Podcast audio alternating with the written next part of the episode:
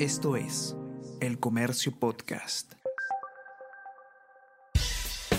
Buenos días, mi nombre es Soine Díaz, periodista del Comercio. Y estas son las cinco noticias más importantes de hoy. Lunes 26 de junio.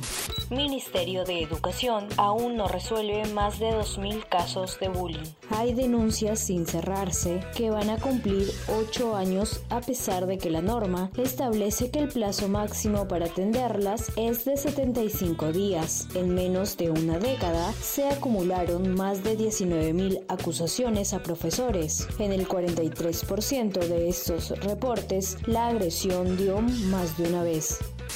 César Acuña registra casi 40 actividades con el gobierno de Dina Boluarte. La designación ministerial de César Vázquez, ex congresista y militante de Alianza para el Progreso, ha vuelto a poner en debate el rol del partido de César Acuña frente al gobierno de Dina Boluarte. Una revisión a los cinco primeros meses de gestión muestra que el gobernador de la Libertad tiene las puertas abiertas en el actual régimen. Registra al menos 37 actividades oficiales con la misma jefa del Estado, ministros y otros altos funcionarios del Poder Ejecutivo.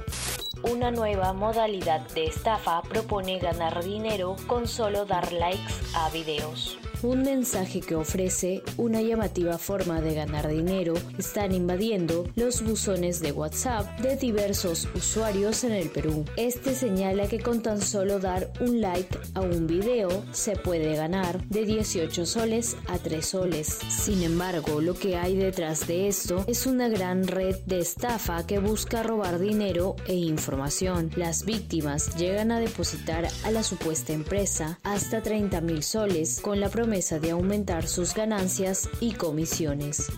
Leo fue un gran invitado en la despedida oficial del fútbol de Juan Román Riquelme. Luego de celebrar su cumpleaños el sábado en partido de Maxi Rodríguez, el rosarino se presentó junto a Román, anotó un gol y la hinchada le pidió que juegue en Boca Juniors. Grupo Wagner se levantó por diferencias con el Ministerio de Defensa ruso.